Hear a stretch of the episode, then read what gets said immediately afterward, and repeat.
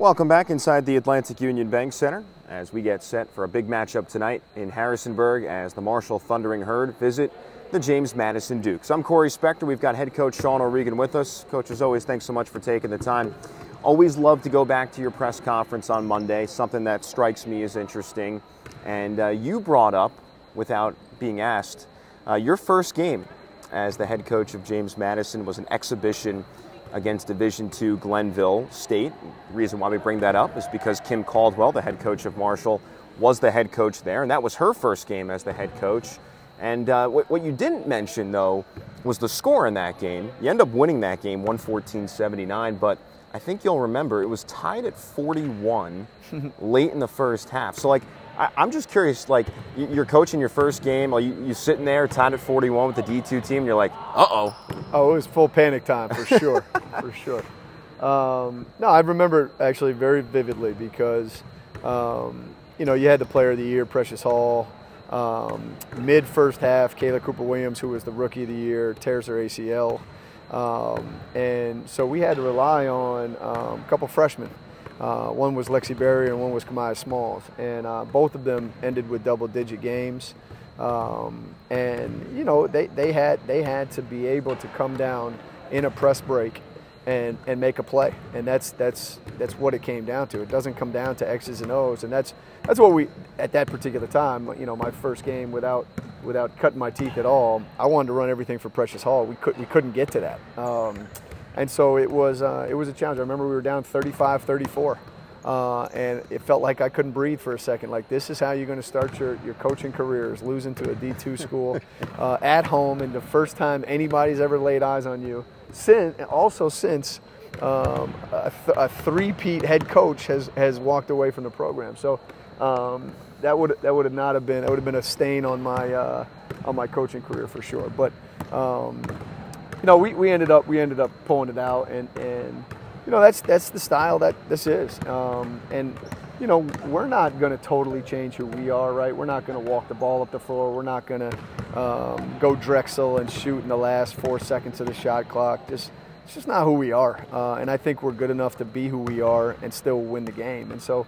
Um, I'll, I'll, remember Kim Stevens for the rest of my life, um, and I remember talking to her pregame, and it was it was we were both jittery. We were both a little nervous. Um, and uh, but I but I remember it was it was the the, the time I knew for sure uh, what kind of careers Lexi uh, Barrier and Kamiah Smalls were going to have because they weren't scared of the moment at all, um, and they did they didn't blink um, even with Precious Hall kind of uh, not being herself at, at the time too. So. Um, it, it is it is rather interesting. It's come full circle. Did you stay in touch with Coach Stevens, Coach Caldwell? She's now known uh, throughout right. the years before she got to Marshall. Uh, here and there. Um, the one thing I did say to Ian Caskell at the time, I said, "Do never, never, ever schedule that team again," um, because it was like, "Look, man, we're here for an exhibition. You know, uh, I don't want to, I don't want, I don't want to have to score 114 to win the game." So.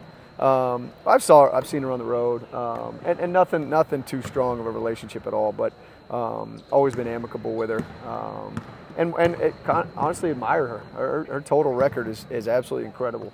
Um, and I got a lot of respect for her, uh, what she's done, the demeanor she has on the sideline. Um, and I did watch her present at the Final Four. Um, I'm not sure two years ago. Uh, I think it was two years ago, um, and just has a really has a really great way of teaching. So um, she, she's good at what she does.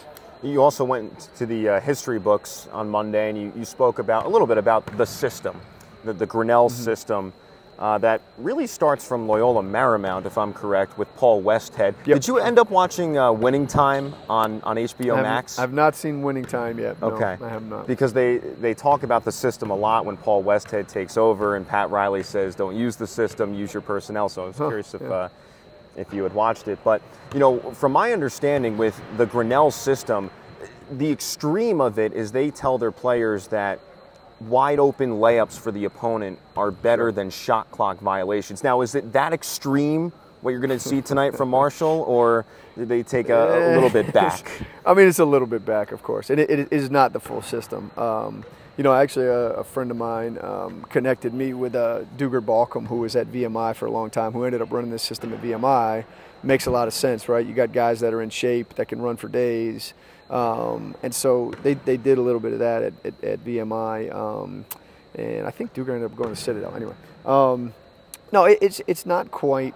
They're, they're not giving you anything on the defensive end, but what they do is they gamble so much that you can get layups. And if, if they gamble, if you're not ready, they'll steal it. And that's that's kind of the problem. They're not. I don't want anybody to think like they don't play defense. They play um, high uh, gambling defense, and because they don't care about giving, uh, they gamble and it doesn't work, and you get one layup, but they get the next two steals. Right? That's it. It, it works for them. It's been working for them, I should say. So, um, you know, it's not quite Ole style. Um, and you know, like um, I'm talking to one of my coaching friends this morning, and it's like, yeah, we're, we're going to pound that thing inside, and and and he's just kind of laughs a little bit, and he's like, three is more than two, man. You got to hmm. watch out. But yeah, yes and no, right? That's who we are, and I'm not gonna. Um, I'm not just going to totally change who we are. Obviously, we've scouted them, and we, we've got a strategy, and we've got a game plan, of course. But um, it's not you know hey let's abandon let's try to keep the game in the 50s that's not who we are let's let's try to run and gun with them and let's try to win 130 to 120 that's not who we are either so we're going to be ourselves our defense is going to be our priority uh, we're going to make everything really hard for them we're going to try not to let them get off from three um, and, and, we're gonna we got to out rebound them. Um, they're scrappy. They're really small, but they're very scrappy. They play really hard on the glass.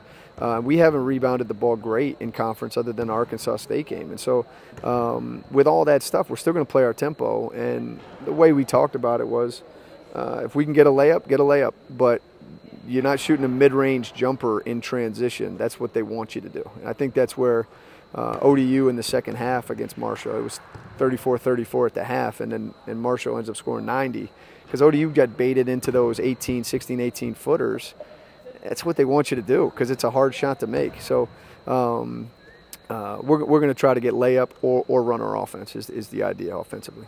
James Madison head coach Sean O'Regan is with us on our pregame shows. We lead up to James Madison and Marshall tonight. You know, another small thing that I think needs to be pointed out. You know, your team plays with a lot of emotion, right? And so, you know, after a basket goes in, you sometimes you celebrate. I think of Susha flexing a lot. Can't do those types of things in a game like this tonight, right? Full sprint.